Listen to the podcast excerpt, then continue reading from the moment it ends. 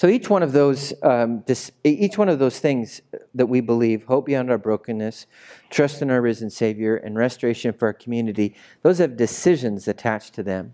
And, and so we read this every week, but let's read it again together today.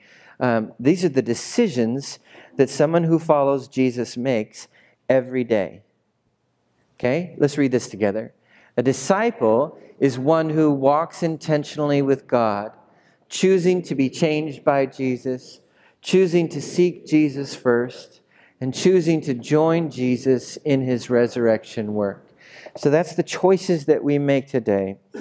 Um, and today, today's sermon is going to be about, about the, the choice that Jesus makes for us when he makes us his disciple. Uh, and that's where today's sermon is going to be. And today we're starting a brand new sermon series on the book of John. Uh, the book of John is, we're going to be working our way through the entire book. We'll be in the book of John uh, from now until um, probably the end of the summer. And so you're going to be able to, we're going to soak and sort of bask in the words of Jesus and what Jesus does. And I'm so excited that we get to learn together on this. Also, if you've been um, working on the Bible in One Year app that Nicky Gumbel works through, that is also going through the book of John. So it works out perfectly together. So uh, let's pray before we do anything else, and, and then we'll get going. Oh, Holy Spirit, thank you for your presence here. Now we pray against every distraction, everything that would be uh, opposed to Christ that would be trying to interfere with this time now in Jesus' name. We bind up and silence the enemy in Jesus' name.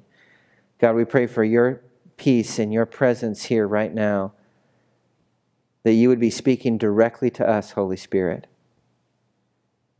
That you, by the power of your word, would separate from our spirit anything, any lie, anything that's not of you, Jesus. That today, right now, would be a time of transformation, of deliverance of resurrection. We trust you to do this work, Holy Spirit. We give you permission to work on our hearts and our minds and our spirits. If you agree, say amen in Aramaic. Amen. So the book of John is written by John. Who's John? Uh, John was a teenager when he met Jesus. And John was a high schooler. That's right. In the peanut gallery over there, there's some high schoolers, right? Some guy named Kay, Kayla, I can't remember your name. Um, but, right? So John was a high schooler when he started following Jesus. He was the youngest out of all of the 12 disciples. And so after Jesus' death and resurrection and ascension, John spent time hanging out with the other young kid that was part of the Jesus movement. His name was Timothy. And they were sent to modern day Turkey on the west coast of Turkey, right across the, the, the sea from Athens in a little town, actually, it's a big town called Ephesus. And, and so you had these two, two kids, right, 19, 20 year old college students, Timothy and John, and their job was to plant the church in Ephesus. And so when Paul writes the letter to the Ephesians, he's writing the letter to Timothy and also John as they struggle to lead um, uh, the, a church in, in the wild, wild west. So after years of faithful service, John is about ready to retire. And as John is about ready to retire, something unexpected happens to his retirement plans. He's arrested, and then imprisoned in an island right off the coast of Ephesus called Patmos. So um, go back one, one slide, John, to the map. So there's Athens uh, circled on the left, and then there's, F, there's the circle on the right is where the island of Patmos is. And I think a couple of people have been to the island of Patmos. This is what it's like. Bob and Sherry have been to Patmos. Next slide. Here's Patmos today. This is quite nice. Back in the day, there was one building on site, and that was the prison. And it was not a very enjoyable place to be. And so there was John stuck on an island with nothing to do except think and write and survive. And boy, did John write. John wrote letters to, to churches. So he wrote the letters of 1st, 2nd, and 3rd John. And then Jesus shows up to John. He gives Jesus this, John, Jesus gives John this incredible revelation. It was Jesus revealing the reality that God not only wins now over the powers of evil, but that God will win at the end of all time over the powers of evil. And that revelation, that singular revelation, John wrote down into one book. Say it with me. What's the title? Revelation. No S at the end. Stop that. Just one revelation, right? And that's the book Revelation, okay? Now, uh, John also had written, he, he had in, in his possession, he had Peter's account of Jesus' life. Peter had a secretary. Peter was a, he didn't graduate high school, Peter. He was a fisherman by trade. And so he had a guy that was really good at writing. His name was Mark. And Peter told his story. Mark wrote it down. That's called the Gospel of Mark. It's Peter's story. So John had that. And then Luke, who was also a disciple. John had Luke's account and John had Matthew's account. So he had these letters before him. And John wrote his account of Jesus' life, the Gospel of John, when he was much older. Matthew, Mark, and, and Luke all wrote their accounts when they were in their 30s and 40s and 50s. John was into his 70s and 80s when he wrote his account. And for those of you who are older, you know something we don't. A lot. Right? Yeah. You say amen. amen. Say say finally. finally. Yeah. I'm recognizing that you know more than us who are younger than you because you've been around longer. And with that comes perspective, and with that comes uh, a sense of knowing um, how much things weigh and where to place the emphasis on the right syllable, right? Does that make sense? You picking up what I'm putting down? This is why this is why old people when they say things they mean it. Right? I said I messed up. I just said old people.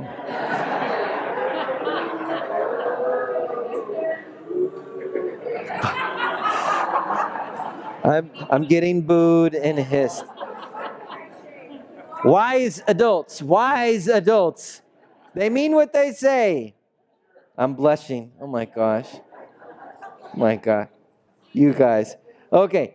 Seasoned. Seasoned, right? Heavily salted and peppered. Um, so so this is what this is what's so great about John is that John writes when he writes his gospel, he's writing he's writing something that's that's different. He has everything before him. He knows the order and what to emphasize. I mean, he lived it, he was there, but, but he also can write something completely different. And the uniqueness of John's gospel is one of the things that makes it so wonderful. And so that's what we're going to be starting with today. Now, how many of you, when you start a good book, you flip to the last page, read the last page, and then you start at the beginning? So there's a couple of, a, uh, right? There's a couple, right? Where you just can't stand it. You can't handle that much anticipation. And so you read the last page, and then you say, okay, good. So this is what we're going to do today. We're going to read the last verse of John's account of Jesus, the Gospel of John because that last verse really orients the whole thing. And, and if you read the last verse, and the idea is, is that when you would read the last verse of John's gospel, that you would go, oh, I get it. And then you'd start at the beginning, and with that perspective, then you would, then everything as you start then would make sense. Does that, you picking up what John's putting down? Let's read together the last verse of John's gospel. Here it is. Read with me. Jesus performed many other signs in the presence of his disciples. Just think about that, by the way all of the accounts that we have of Jesus, that's not even come close to everything that Jesus did. Isn't that cool? Let's keep on reading. And they're not recorded in this book, 31. But these are written, so the stuff that I've written down here in this book, ready? 31. But these are written that you may believe that Jesus is the Messiah, the Son of God, and that by believing you may have life in his name. So, what's John saying? He's saying that everything I'm writing is to help you to believe that Jesus is, is way more than just a nice teacher or a good moral person. He's way more than just a, a pastor. He's the Messiah, He's our Savior. And on top of that, he's not just playing the role of the one who's going to make all things better, he's also the one capable of making all things better. He is the Son of God. He is God Himself, the third person of the Trinity. Okay? On top of that, then notice the grammar so that you may believe that Jesus is the Son, and that by, read, read that word with me, believing, that's an active, ongoing, everyday kind of thing, and that by believing in Jesus, that Jesus both can be your Savior and has the power to do that, as you put the weight of your life each day on Jesus, what happens? You get life. Wait, wait a minute, I, I thought I'm already alive. Well, John is saying this is a bit different life, a better life, a more alive life. And that's a really profound statement. That's a really profound statement. That you trusting Jesus, believing Jesus is both your Savior and your God, as you do that, it will give you life. I was watching a YouTube video this week of a pastor who died and went to hell. Um, maybe he wasn't a very good pastor. I'm not, I'm not sure what happened in this guy's life, but he died and went to hell and spent 23 minutes in hell. And um, I was reading all the comments underneath this YouTube video, um, and people were sharing their own experiences in the comment sections that they had gone through the exact same thing. And I was like, oh my gosh. So he had like, like four or five different people saying, yep, that's exactly what happened to me. And they're giving these dates and times that they'd been in hell as well. And hell, I guess, has some commonalities to it. There's no light, there's no joy, you can't hardly breathe. There's no sleep, there's no rest. You're constantly in pain and in agony, and you know beyond a shadow of a doubt that there's absolutely no hope. You're there forever. That's the experience that these had, people are having being in hell. There is no life, none. Now, they're parched. They, they would want water, which is like a little bit of life, and all they want is one drop, just like Lazarus in the Gospel of Luke. He dies, he goes to hell, and he wants just, just um, the rich man says to Lazarus, please just give me one drop of water, right? so that's what these people were experiencing. It's absolutely incredible.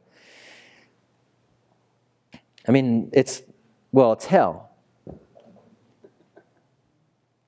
And I'm thinking to myself, so when John says, that in Jesus there is life, he actually means it. He actually means it. That, that you and I, we get a taste of hell right now when we try and live apart from God. Amen? Where there's no rest and there's no life. We buy things, we want things, we try and get things to try and feed our souls, and they never satisfy. We're constantly thirsty for stuff and we, and we finally get it and then it doesn't help.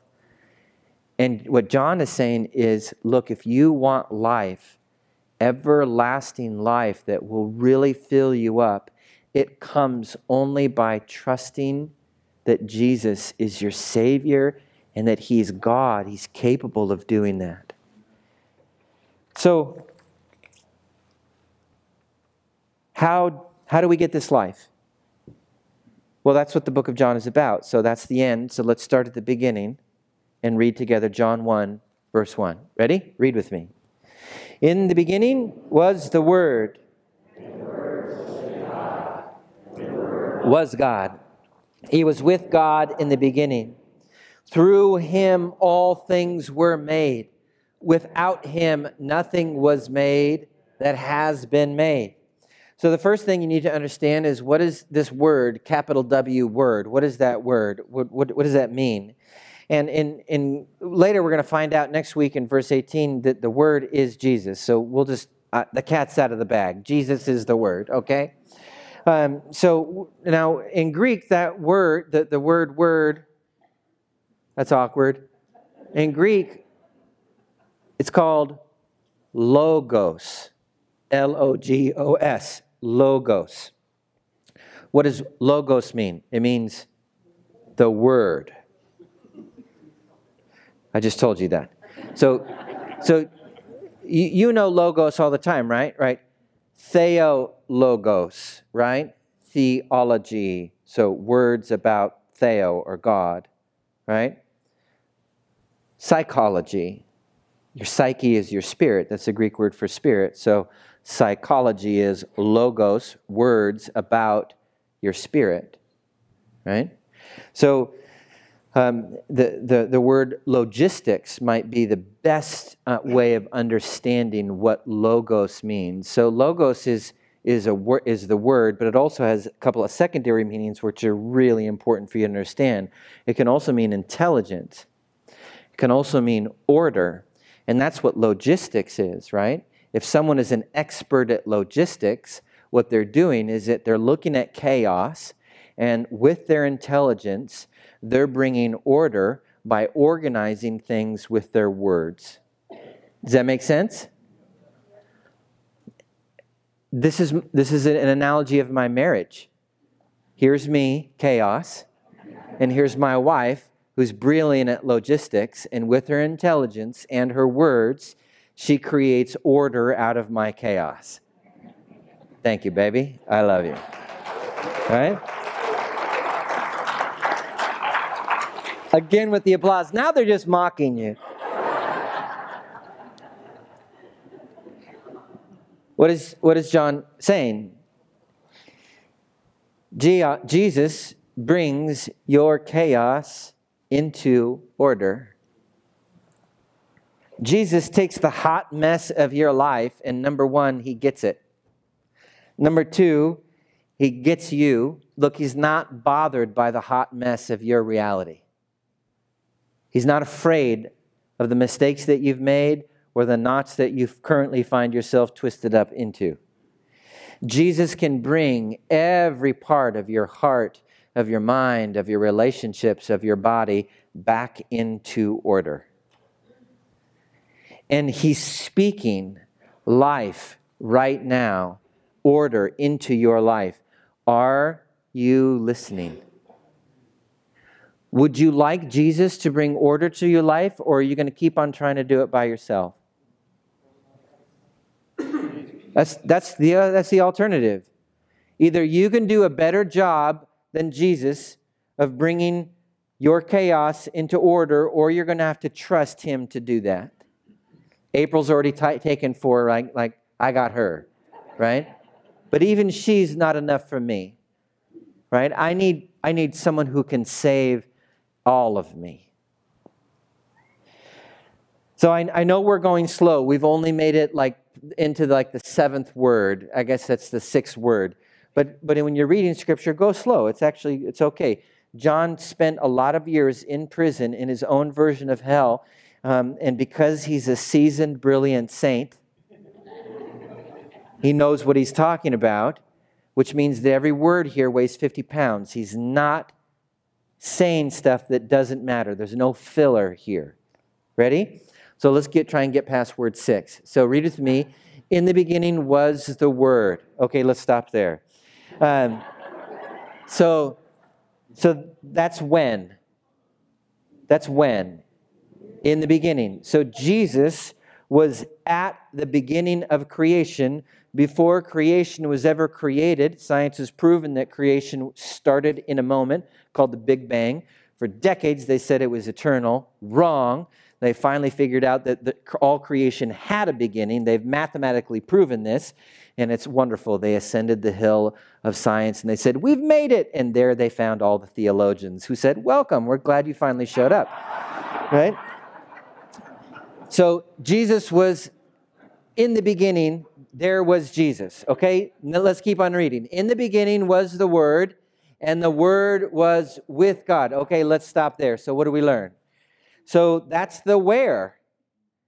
Jesus was, was when in a, in a time, but he was also in space. He was next to God the Father. Okay, that's good. So, read with me from the beginning again. In the beginning was the Word, and the Word was with God, and the Word. Oh, how interesting. So, what John is saying is that, look, Jesus and uh, our Heavenly Father are distinct, separate, yet there's something totally the same about them in that they're both God. More on that in a moment. Let's read verse 3 together. Actually, 2.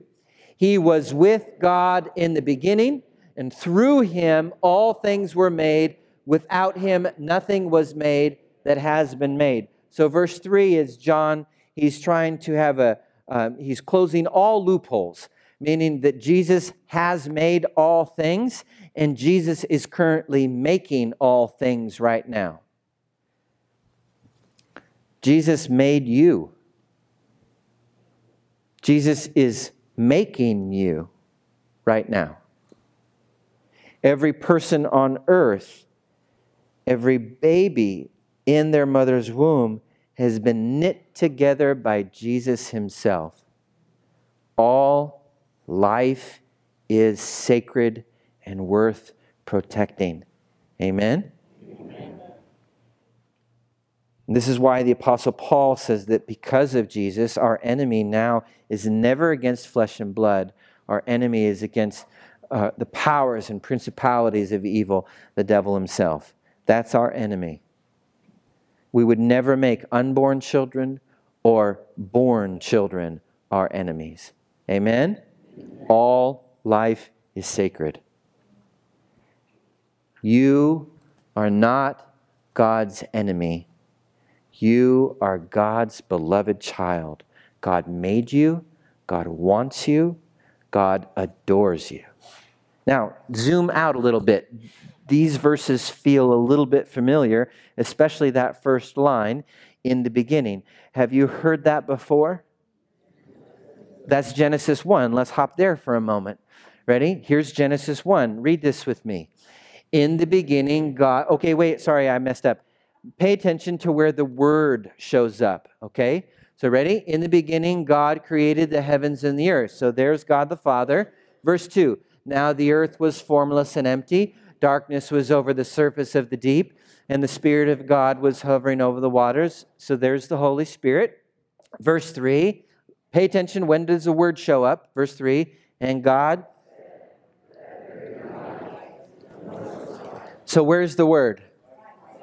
Right, verse 3 God said, God is speaking, and that is the word. That's Jesus. Isn't that amazing that in Genesis 1, you have Father, Son, and Holy Spirit right there? Isn't that incredible? So let me explain this thing called the Trinity it, Father, Son, and Holy Spirit. What is that? Um, and I have a helpful analogy. Um, here is the ancient Celtic idea of the Trinity that you have three distinct things that are also all one. That's the symbolic version of this. And of course, um, let me use a, a, different example, and, and that is that uh, you and I, because we're made in the image of God, which means that you are a little Trinity. Let me explain. Um, you have a mind like the heavenly, like our heavenly Father. You have a body like Jesus, and you have a spirit like the Holy Spirit.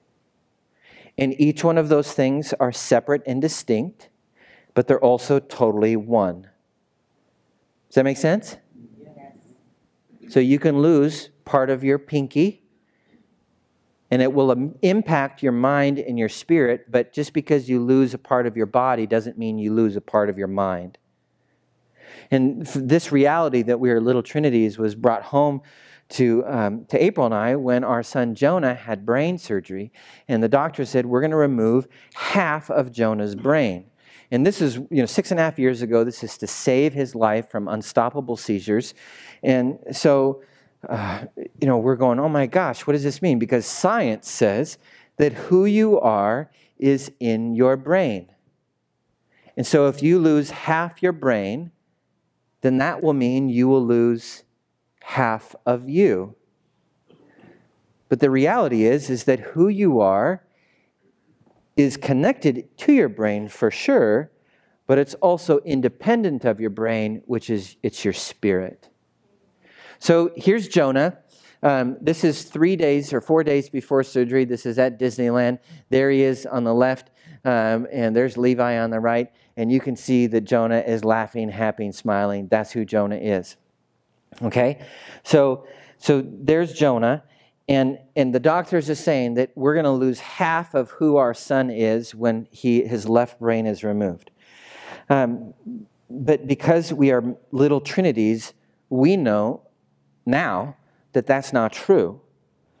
So when Jonah had surgery, one of the things that we were most terrified about was are we going to lose who Jonah is? And from the right when the moment he woke up, he was showing us that he is who he is. So here's day six after surgery. Now, you can see that there's an impact to, who, to, to the surgery, right? So Jonah's right face isn't moving. That's because his left brain is gone. So his whole right side of his body, he had to retrain. He had to relearn how to walk. Finally, he, he's getting his face and his smile back. He's had to relearn how to use his arm. He's never going to be able to use his, his right toes or his right fingers or hands again. So, so, yes, there is an impact to who Jonah is, but this is six days after surgery. And what is Jonah doing? That's because Jonah didn't change. His spirit remained the same. Here's day 12, right before going to rehab. There he is. Look at that guy. Sorry, baby, I didn't tell you. Um, you cry. That's me getting back at you for all those times. I don't tell my wife when I put pictures of our son up there. My son Jonah is a little trinity. He has a, a spirit, and he has a body, and he has a mind. And you are a little trinity. What happens to your body impacts your spirit, it impacts your mind. Does that make sense? Now, God is the Trinity. And what's different about God is that those parts of what God makes the, the, Trinity, they're not just parts of God, they are distinct persons. So we have God the Father, who's a distinct person, God the Son, who's a distinct person, God the Holy Spirit, who's a distinct person, and yet they're all one, just like our body. So, John is saying that Jesus, the rabbi carpenter from the backwater podunk town of Nazareth, is God. And he's God the Son, the Word of God, the only one who can take the hot mess of your life and bring it back into order so that you can have brand new, abundant life. You picking up what John's putting down? Let's keep on reading together. Verse 4 In him was life and that life was the light of all mankind. and the darkness has not overcome. Jesus is life. Jesus provides life to every single person on this earth. And into our darkness, Jesus shines. And there's no evil in this world. There's no demon in this world. There's no structure or political party or nation or, or, or corporation in this world that can overcome or overwhelm or overturn the light and the power that Jesus has. Amen? And the word overcome there um, is is, this great Greek word called katalambano, which means to seize or possess, to understand or to corral or contain. And what John is saying here is that darkness cannot wrap its, around, its arms around Jesus to comprehend him or to overwhelm him. At the sight of light, darkness flees. Now, I know some of you this morning, you have family members that are in deep darkness. You feel like this person that you love and adore and care about is just lost. And you wonder, God, I've been praying for this family member for a long time. What's going on? Are you going to show up? Are you going to do something? They're in darkness. Lord, just shine your light. And I know that some of you have areas in your life right now where it's pitch black, where you feel like man, there's no way that God can, can change this really messed up part of my heart and mind. And I know that some of you right now that, that you just find yourself in darkness, and it's nothing that you've done, it's just life. Life is just this big dump truck that's backed up and dumped out darkness and pain and sorrow on your life and and you have no idea where to go next. You it's dark. You can't see. You don't know the next step to take. What is John saying? He's saying that, that Jesus created you, He knit you together in your mother's womb. He knows you, He's not afraid of your mess. And he, he joins you in it. The light shines into the darkness. Jesus is not waiting for you to figure it out, to get it all together, to come out of that darkness on your own.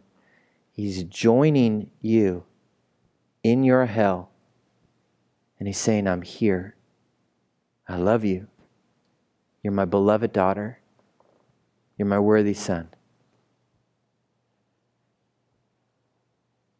You're not too addicted. You're not too sick. You're not too lost. The person is not beyond help. But you have to admit something here, and this is important. When Jesus shows up in, into our darkness, what's the first thing that we do? We don't say, Oh, welcome! Welcome to the deepest part of what I'm ashamed about or what I'm that's most painful in my life. What do we say? Turn that light off! Go away! I don't want you here. I don't want you to see this ugliness. I don't want you to see what is so painful. I, I have it on my own. I'm fine. Thank you. I don't need your help. That's the first thing that we do. And it's essential that you admit that. This is what we do when we're in pain. We, we, we isolate. We, we cover up. We withdraw. We, we want to sort of try and fix our own hearts on our own. And can I just tell you that that's literally called hell? That's what hell is. Hell is you in the darkness, alone, trying to get out by yourself, but you can't.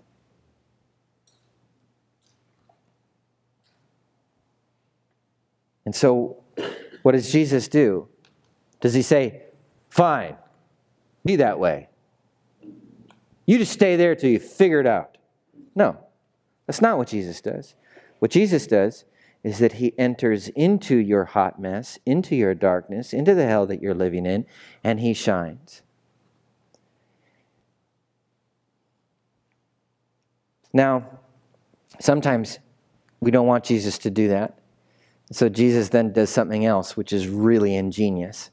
What Jesus does is that he'll send someone, a friend, who's been through the same hell that you have, who's trusted Jesus, and that friend will come to you and say, I know what your hell feels like. I've been here, and my job is to point you to Jesus.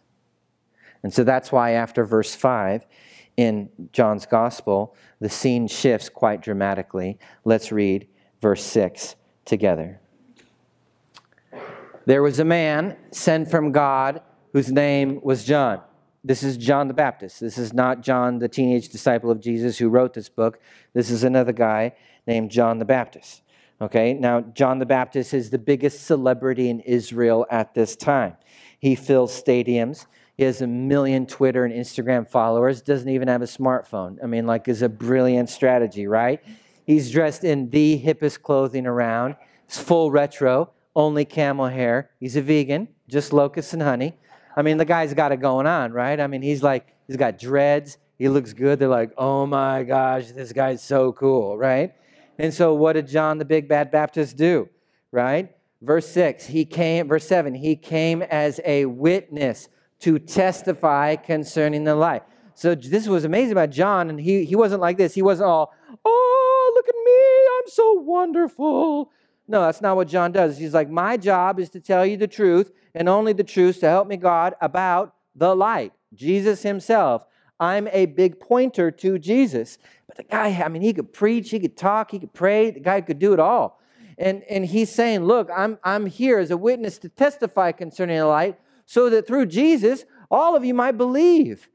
And John himself was not the light, even though he was pretty great, right? But he came only as a witness to the light. And uh, John had an amazing slogan. I mean, he's telling everybody, look, I've lived in hell too.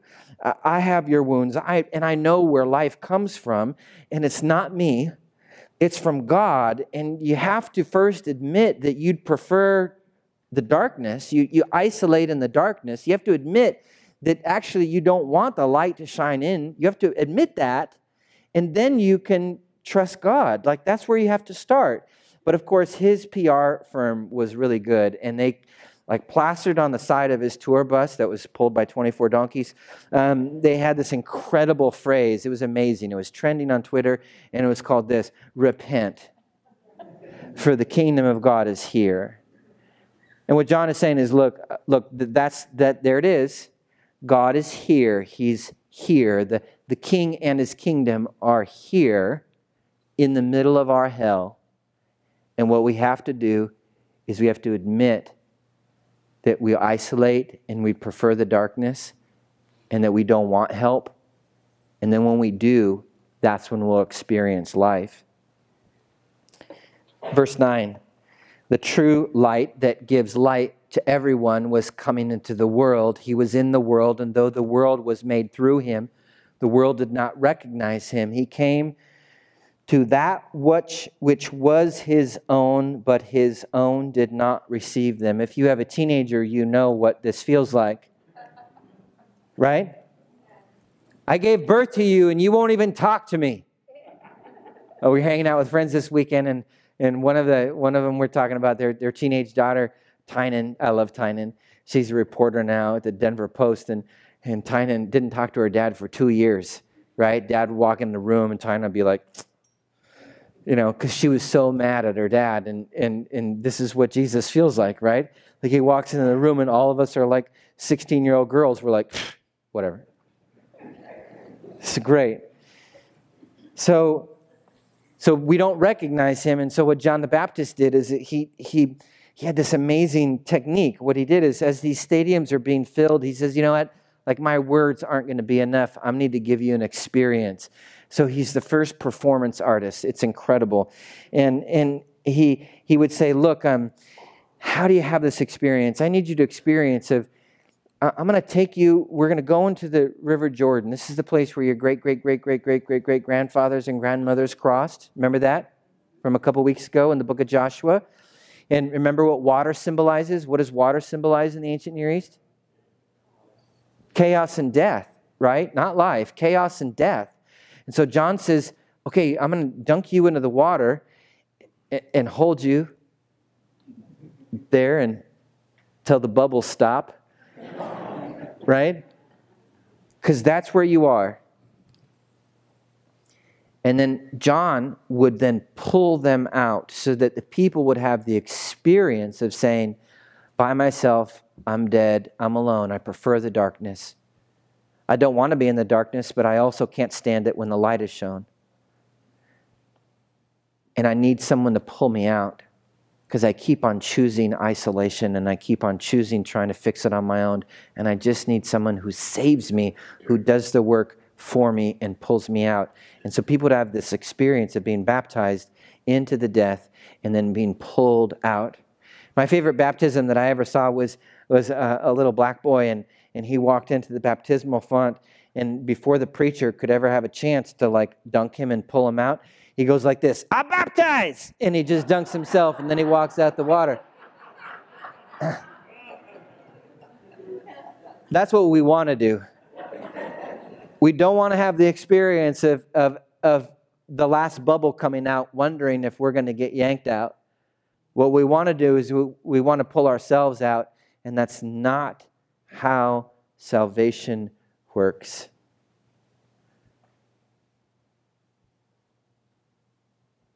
God saves you at the moment when you're done. And that's what John was giving people an experience of. He's saying, Are you done trying to save yourself?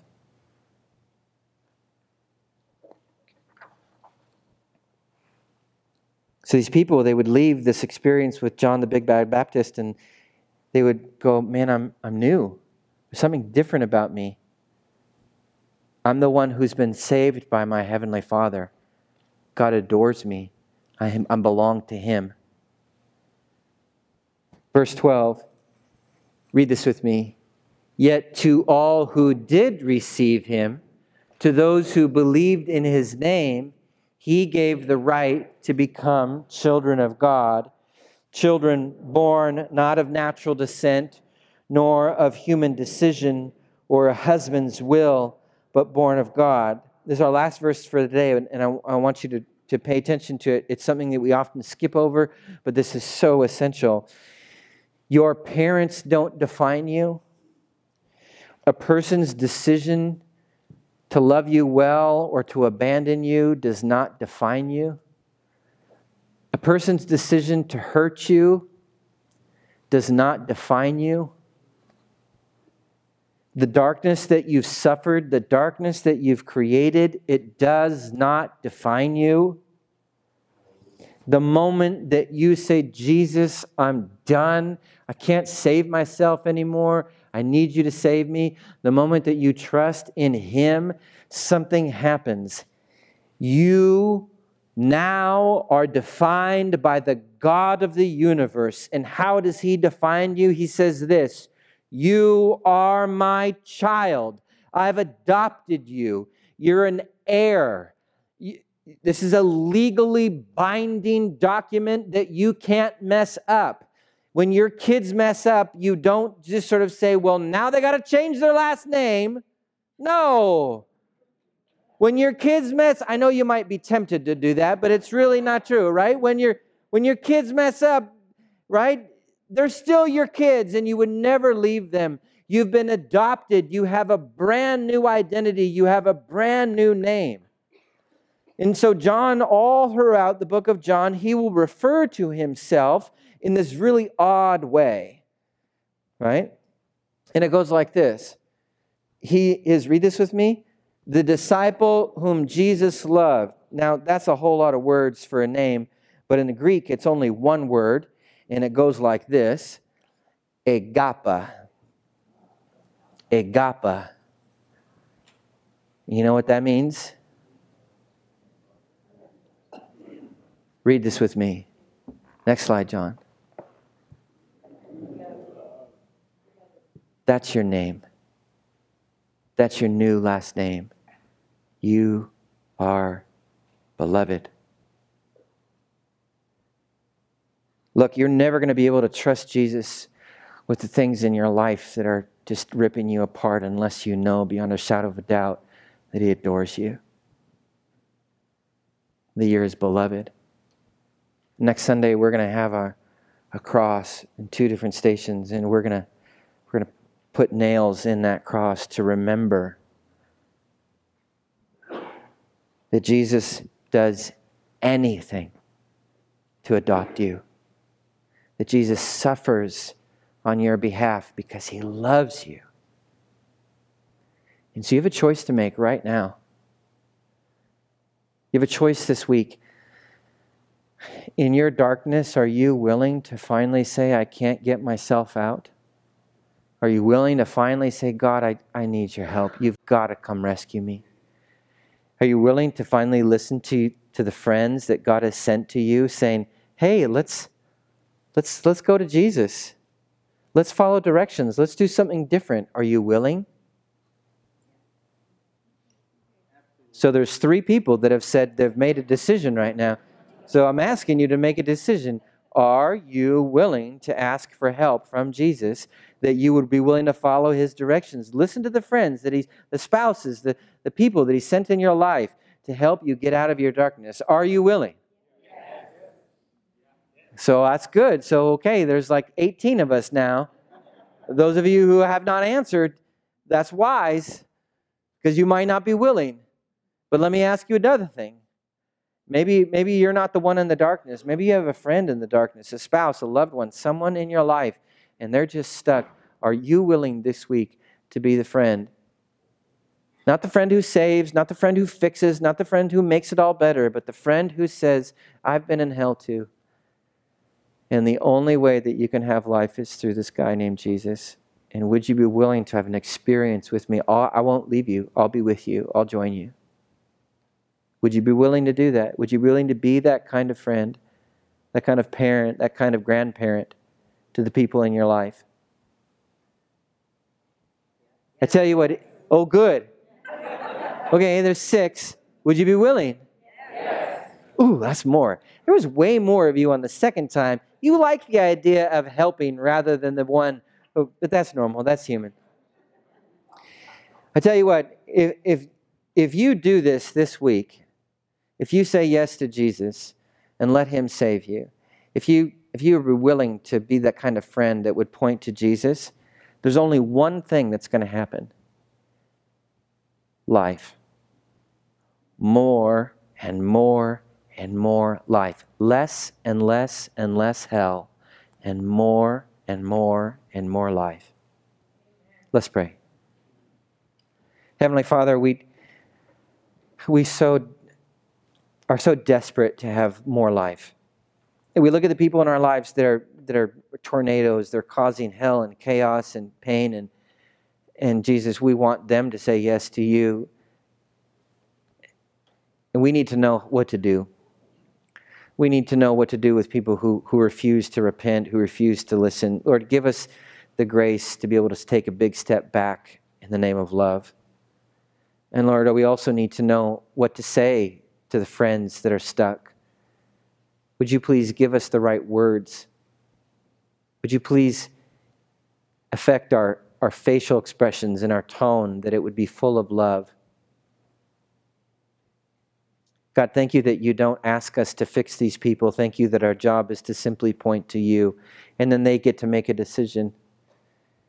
And Lord, I pray for each one of the hearts of my friends here today that they've said yes to you in some way, shape, or form. They've made a decision to let you, Holy Spirit, have your way. And I pray that when the light is shining in their darkness, like you're doing right now, God, that they would not run, they would not isolate, they would not scurry, but they would say yes. And they would walk towards you because you know beyond a, they would know beyond a shadow of a doubt that you love them. Bless and seal these good words in the hearts of each person here today. I pray against all the enemy's plans to rob, steal, destroy, or choke out the truth that you've spoken. Holy Spirit, may it grow into something incredible, a tree that would bear life. And all God's people said,